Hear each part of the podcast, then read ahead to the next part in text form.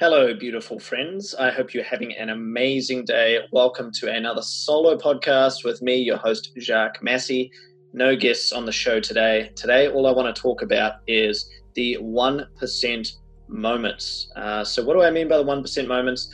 I mean that quite often when we think of being joyous, when we think of being happy, we consider just large scale uh, achievement of goals and dreams and material things and holidays and all these kind of big moments in life that we consider the moments that we're going to be truly happy. But quite often, and I think if you sit down with anyone who's on their deathbed, when they look back and remember, it's going to be those tiny 1% things that at the time we don't really put much emphasis in. Those are the happiest moments that we have.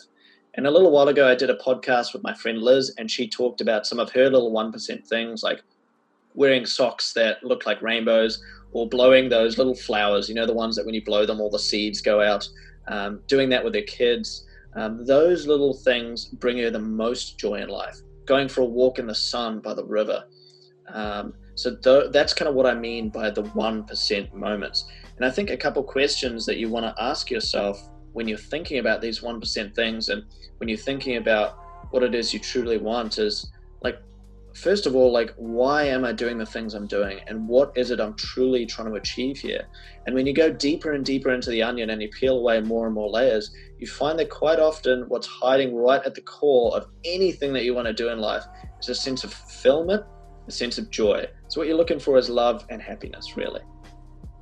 Uh, and I mean, it, that might not always be the core of it, but I'm a big believer that the, the majority of the things that we're trying to do in life it's never really what's on the outer shell. And the deeper and deeper and deeper you go, it can come down to that sense of love and that sense of fulfillment and that sense of joy.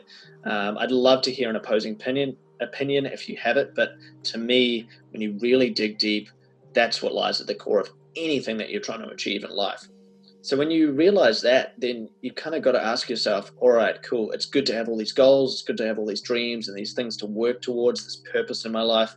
But is there things that I can do every single day that are just going to bring me what I'm truly searching for and allow me to be in that state of mind all the time? That state of joy, that state of abundance, that state of fulfillment. Um, so, what brings you joy no matter what? Ask yourself. For me, it's things like going for a walk in the sun, things like meditating, things like exercising in the morning, things like eating right and showing myself that I'm, I'm looking after myself, things like getting sleep, things like talking to my beautiful love, Thais. Uh, even though she's in Sao Paulo in Brazil, talking to her over WhatsApp and video, just it brings me so much joy and so much love. Telling my family that I love them, that I care about them, having conversations with them, having beautiful conversations with friends, having guests on the podcast.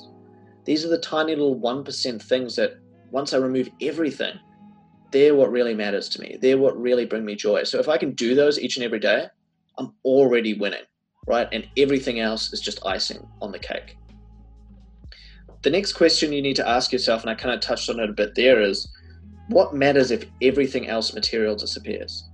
If money doesn't exist, if your home doesn't exist, if we're all living in the forest again, if we're all living in the bush and there's no such thing as modern economics and there's no such thing as technology and social media, remove all of that clutter, all of that external worry, and ask yourself then, all right, what matters in my life?